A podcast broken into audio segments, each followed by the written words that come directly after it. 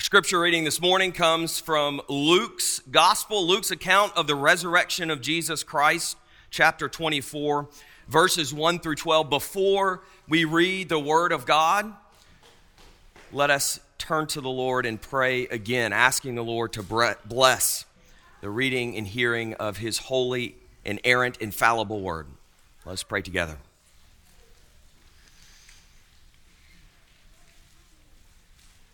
O God of life, by your Spirit you raised Jesus Christ from the dead.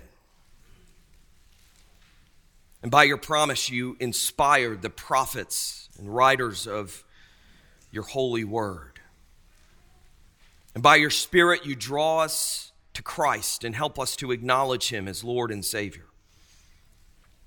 By your Spirit, you give us life in him.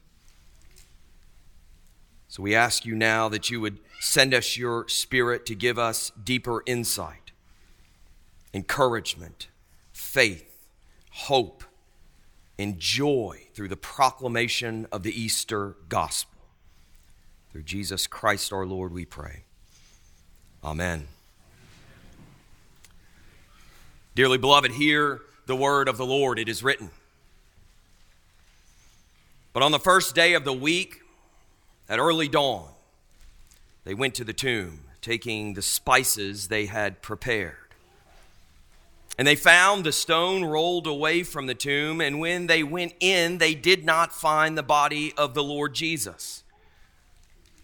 While they were perplexed about this, behold, two men stood by them in dazzling apparel.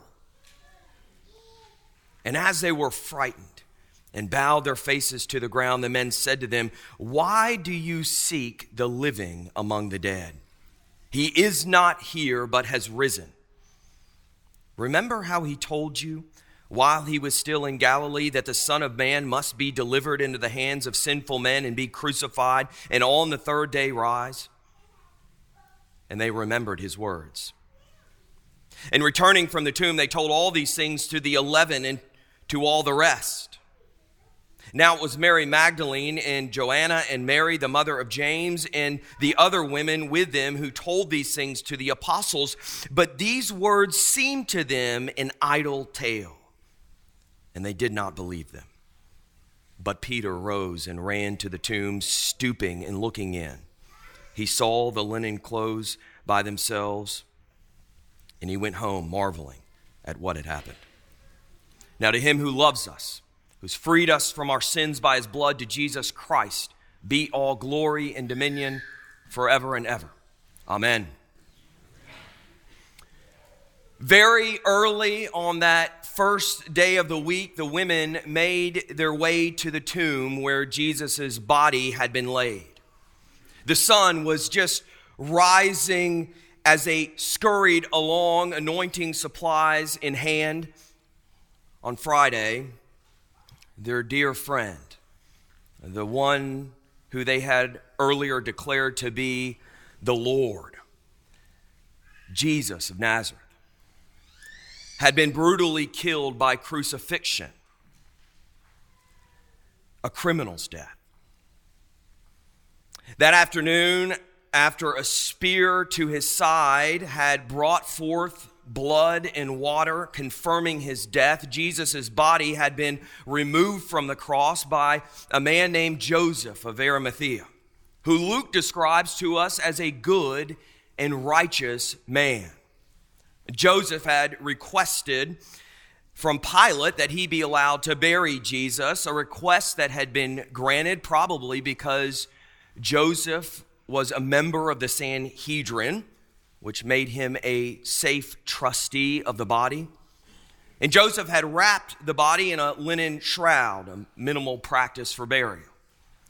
According to John's gospel, a Pharisee named Nicodemus had helped Joseph with this task, bringing with him a mixture of myrrh and aloes, providing an initial anointment of Jesus' body. Now, on this, the third day since Jesus' brutal death, the women were anxious to get to the tomb and honor their beloved friend by anointing his body themselves, giving him a more proper burial. They had not been able to complete this task sooner since his body had been so quickly buried before the Sabbath began at sunset on that Friday in order to comply with Jewish law. And since the following day, the second day, was the Sabbath, the women had waited to complete this somber task, making sure first to observe the Sabbath commandment. Mark tells us that now, as the women made their way to the tomb, they were discussing among themselves who would move for them this huge stone that had been rolled in front of the tomb in order that they might gain access to Jesus' body.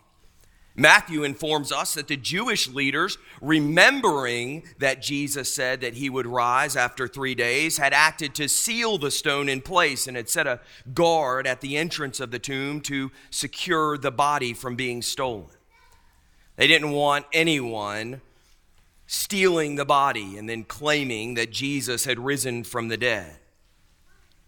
But when the women arrived at the tomb, the stone had, to their great surprise, already been rolled away. And going into the tomb, they found an even more remarkable surprise. They found nothing at all. They discovered that Jesus' body was not there. Luke tells us that when Peter later came to investigate the tomb for himself, he found the linen cloths were still there, which would have been a very curious thing. After all, why would anyone stealing a body remove the linen grave cloths and leave them in the tomb? So these women who had gone to the grave, wondering about how to move this stone to get into the tomb to anoint the body, are now left pondering much more. Who moved the stone? Where is Jesus' body? Why are the linens still in the tomb? Luke tells us that they were perplexed. Personally, the English word perplexed does not seem to capture what the Greek is articulating here and what these women must have been experiencing. I'm perplexed when my car is making a strange noise. I'm perplexed when it's raining while the sun is shining brightly in the sky. I'm perplexed when I find a cut on one of my fingers and I can't figure out how it got there. No, perplexed doesn't seem to do justice to this situation. A rolled away stone in an empty tomb is not at all what the women expected to find on that Sunday morning. They were more than perplexed, they are at a complete loss. The rolled away stone in the empty tomb took them by complete surprise. But suddenly, we are told, while they were standing there still perplexed, two men in dazzling apparel appeared. Uh, Luke will later clarify in this chapter that these were angels. But the women apparently immediately recognized them as such. We are told that the women were frightened and bowed their faces to the ground. Again and again in Scripture, we find that this is the normal, natural response for those who find themselves in the presence of heavenly beings and divine messengers. And then the messenger spoke, asking the women a curious question Why are you seeking the living among the dead? Why do you seek the living among the dead?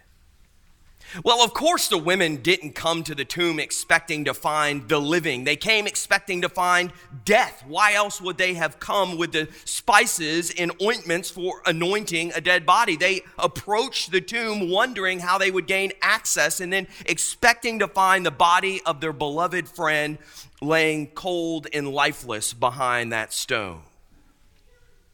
But the angels were declaring here that to seek Jesus in the tomb was to seek the living among the dead. The question was meant to prod them. They should have known. They should have believed that death could not hold this man whom they had seen God working in in mighty ways, through whom they had witnessed others raised from the dead, among many other miraculous deeds. They should have trusted his words, words that Matthew tells us even the Jewish leaders had remembered. multiple times, he had told his disciples that he would be tortured and killed, but would rise on the third day. But the tragic events that had unfolded had led to this moment in which they were standing before Jesus' tomb, and it had dulled their memories. Only despair, only disappointment, only discouragement filled their hearts and their minds. That Jesus was not there because he had risen from death was such a wonderful thought that it was difficult to grasp. It seemed to be a hope beyond all hope. It was almost beyond their capacity to believe. And Luke reveals that this was also the case for the disciples to whom the women immediately go to testify what they have found. But listen how the disciples receive this news. Jesus tells us that these words, the women's words, that is, seemed to them an idle tale, and they did not believe them. This is really a polite translation of what the Greek says here. Saying that the women's testimony seemed to them an idle tale is a nicer way of saying that they thought that their story was complete and utter nonsense. No way. No way had Jesus risen from the dead. They dismissed it as utter ridiculousness. You see the disciples still reeling from the crucifixion of Jesus, still in shock and grief of what had transpired, weren't looking for some way to find hope in this tragic situation. All of their dreams about Jesus and about God's kingdom had been shattered. As one commentator puts it, the women's story looks like an absurd effort to challenge reality. It looks like an absurd effort to challenge reality. The reality was that Jesus had died, he died a horrible death. They simply can't find the strength to even entertain the idea, to wrestle with and oppose the initial impressions of what had played out in the previous days, except maybe Peter, who goes to the tomb to see for himself. Isn't it incredible, though, isn't it incredible, though, how the Gospels present us with the disciples' disbelief? It's evidence to us that the resurrection of Jesus isn't just a concocted story. Otherwise, would the disciples, Jesus' inner circle, his closest companions, have been presented in such an unflattering way? So suspicious and unbelieving? The disciples had just made the whole thing up, wouldn't they have made themselves look good in the process? But they don't.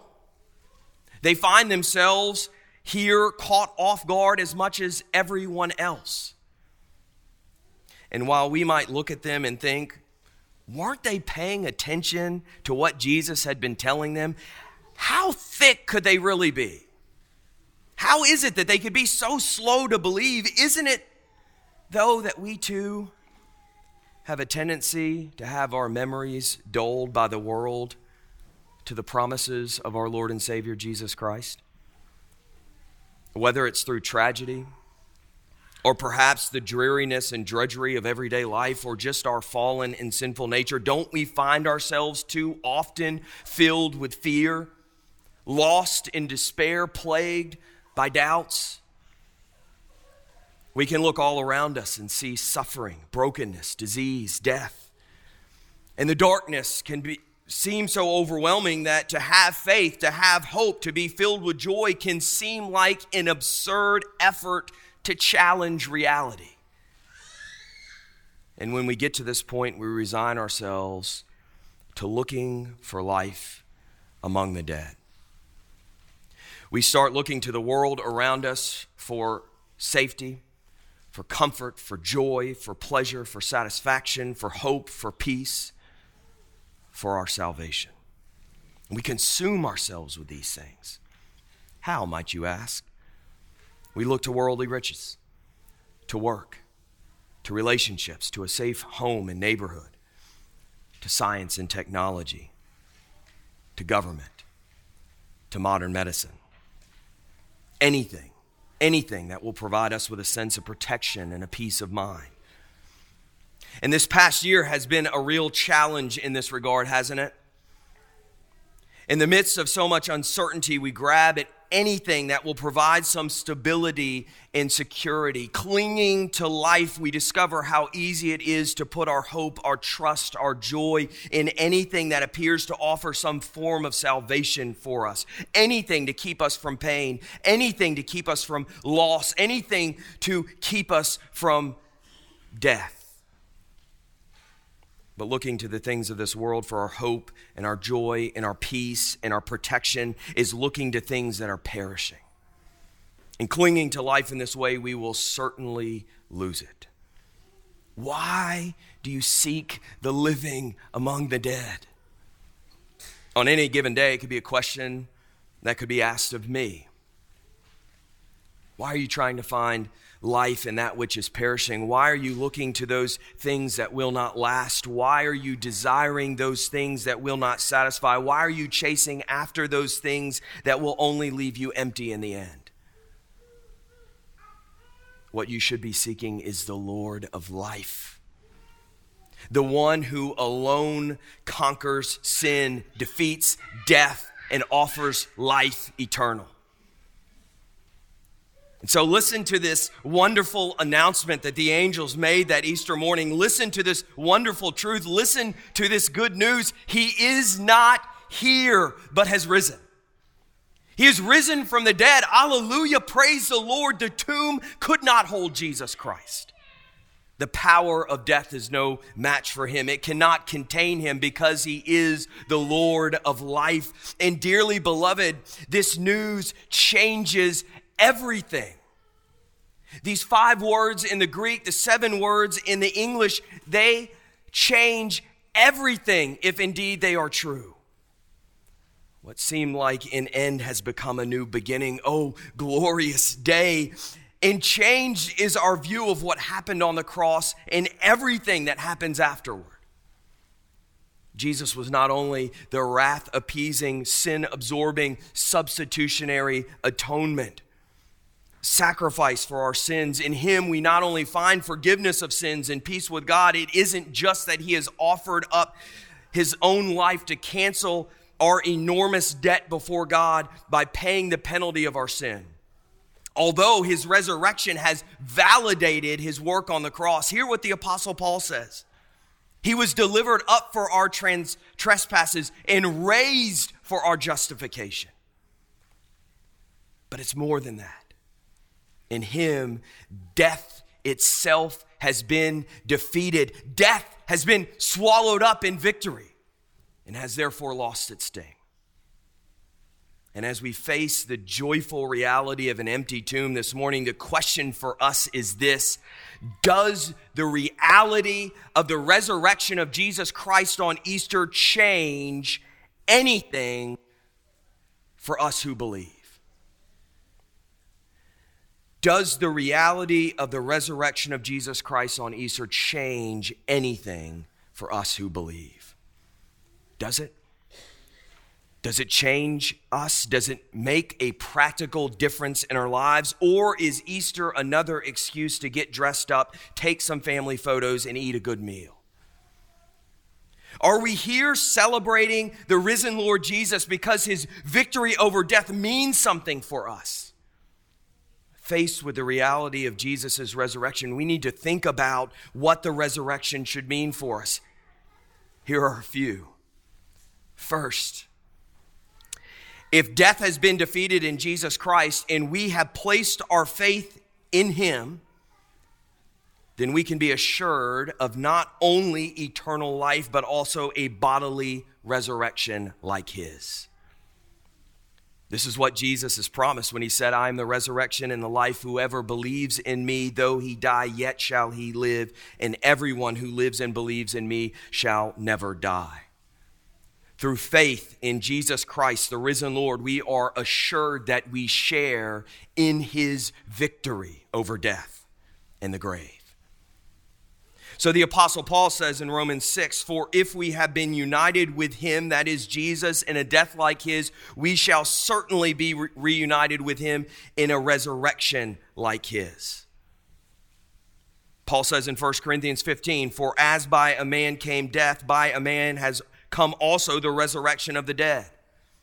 For as in Adam all die, so also in Christ shall all be made alive. And then he goes on to say that we shall all be changed in a moment, in the twinkling of an eye at the last trumpet. For the trumpet will sound, and the dead will be raised imperishable, and we shall be changed. For this perishable body must put on the imperishable, and the mortal body must put on immortality. Paul also says in Philippians 3 that Jesus Christ will transform our lowly body to be like his glorious body by the power that enables him even to subject all things to himself. Dearly beloved, this is hope. This is glorious hope. It's the hope of the res- resurrection. It's the hope of redemption that comes through faith in the life and death and resurrection of Jesus Christ.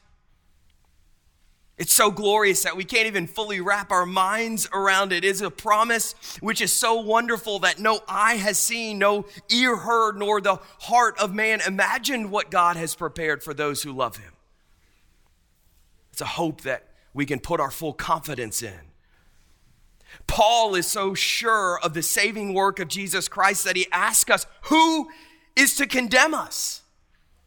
Christ Jesus is the one who died more than that who was raised, who is at the right hand of God, who indeed is interceding for us. Who shall separate us from the love of Christ? And we know that he goes on to say there in Romans 8 that we are more than conquerors through him who loved us. Do you believe this?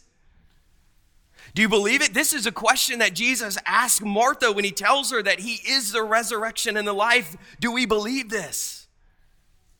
Do we? Second, if death, I'm glad somebody does. Second, if death is has been defeated in Jesus Christ, no longer do we have to fear death.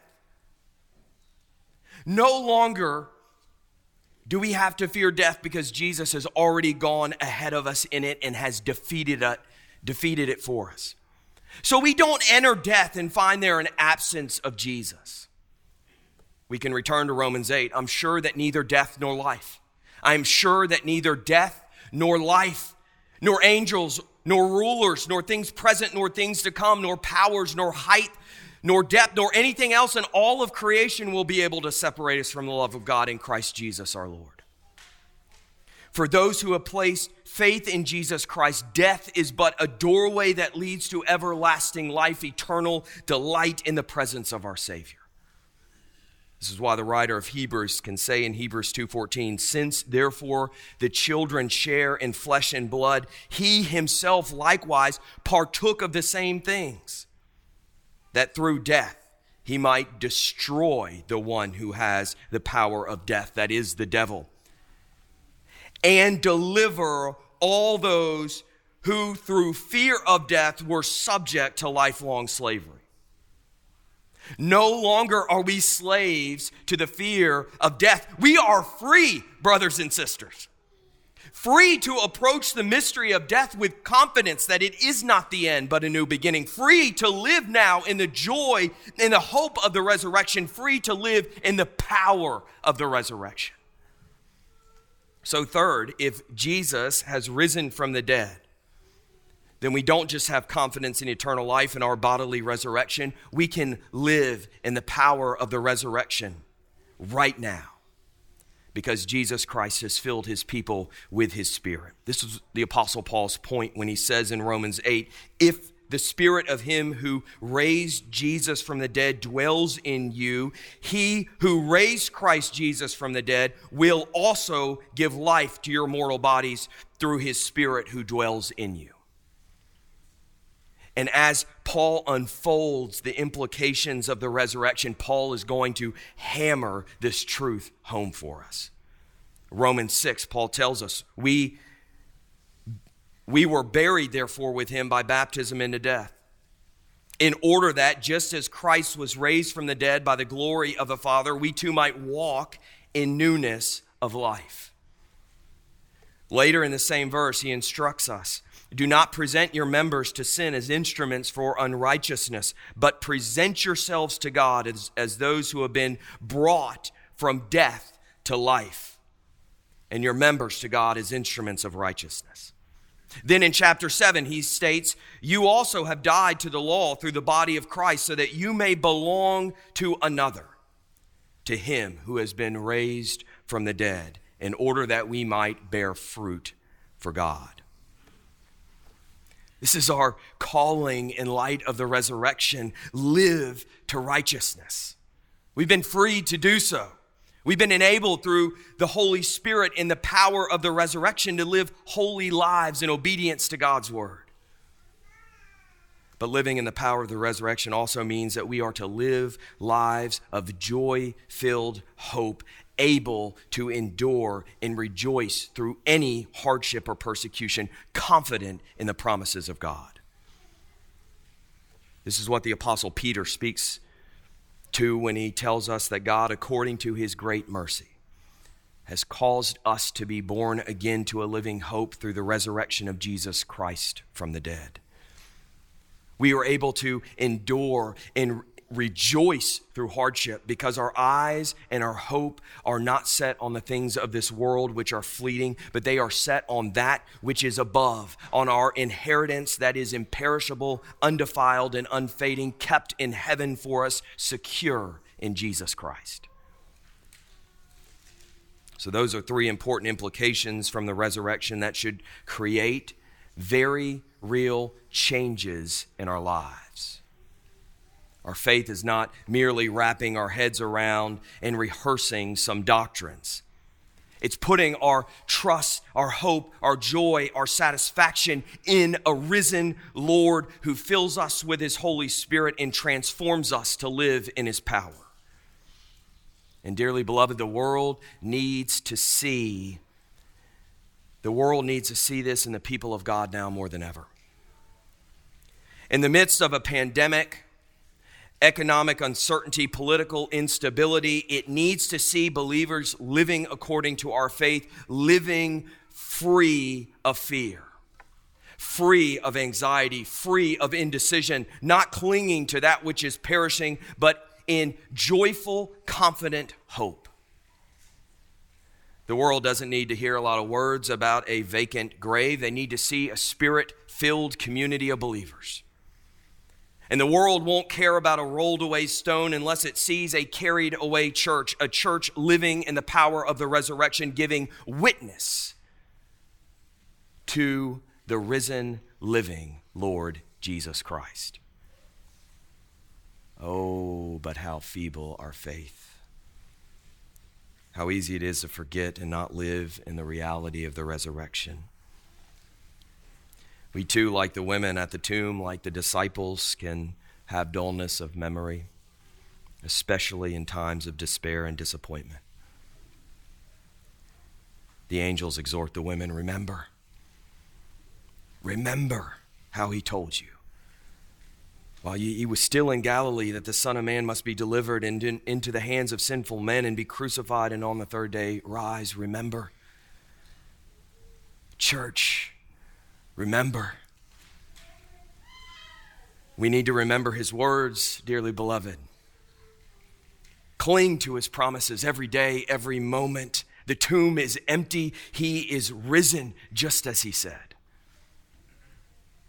And be encouraged by the disciples who, in spite of themselves, in spite of their unwillingness to believe because of their dullness to remember, they became so thoroughly persuaded, so entirely convinced of the truth of the resurrection that their lives were transformed by its power and they preached it everywhere they went. They endured suffering on its account.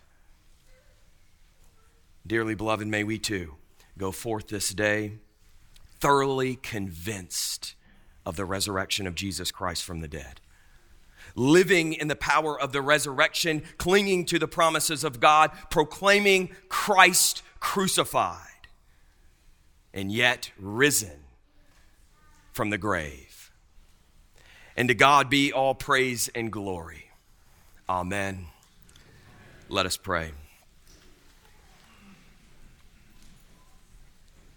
Heavenly Father, we praise you this day for the resurrection of Jesus Christ from the dead. We praise you for his victory over death, for conquering death for us. We praise you that because he lives, we too shall live this day and forevermore. Help us to live in the hope and joy and peace of the resurrection. Help us to have faith. Grant that we may live in the power of the resurrection and thus give witness that Jesus Christ is alive, risen from the dead, and reigning at your right hand. For it's in the name of Jesus Christ and for his sake that we pray these things. Amen. In response to the gospel of Jesus Christ, let us now stand and affirm what we believe using the Apostles' Creed. Christian, in whom do you believe? I believe God.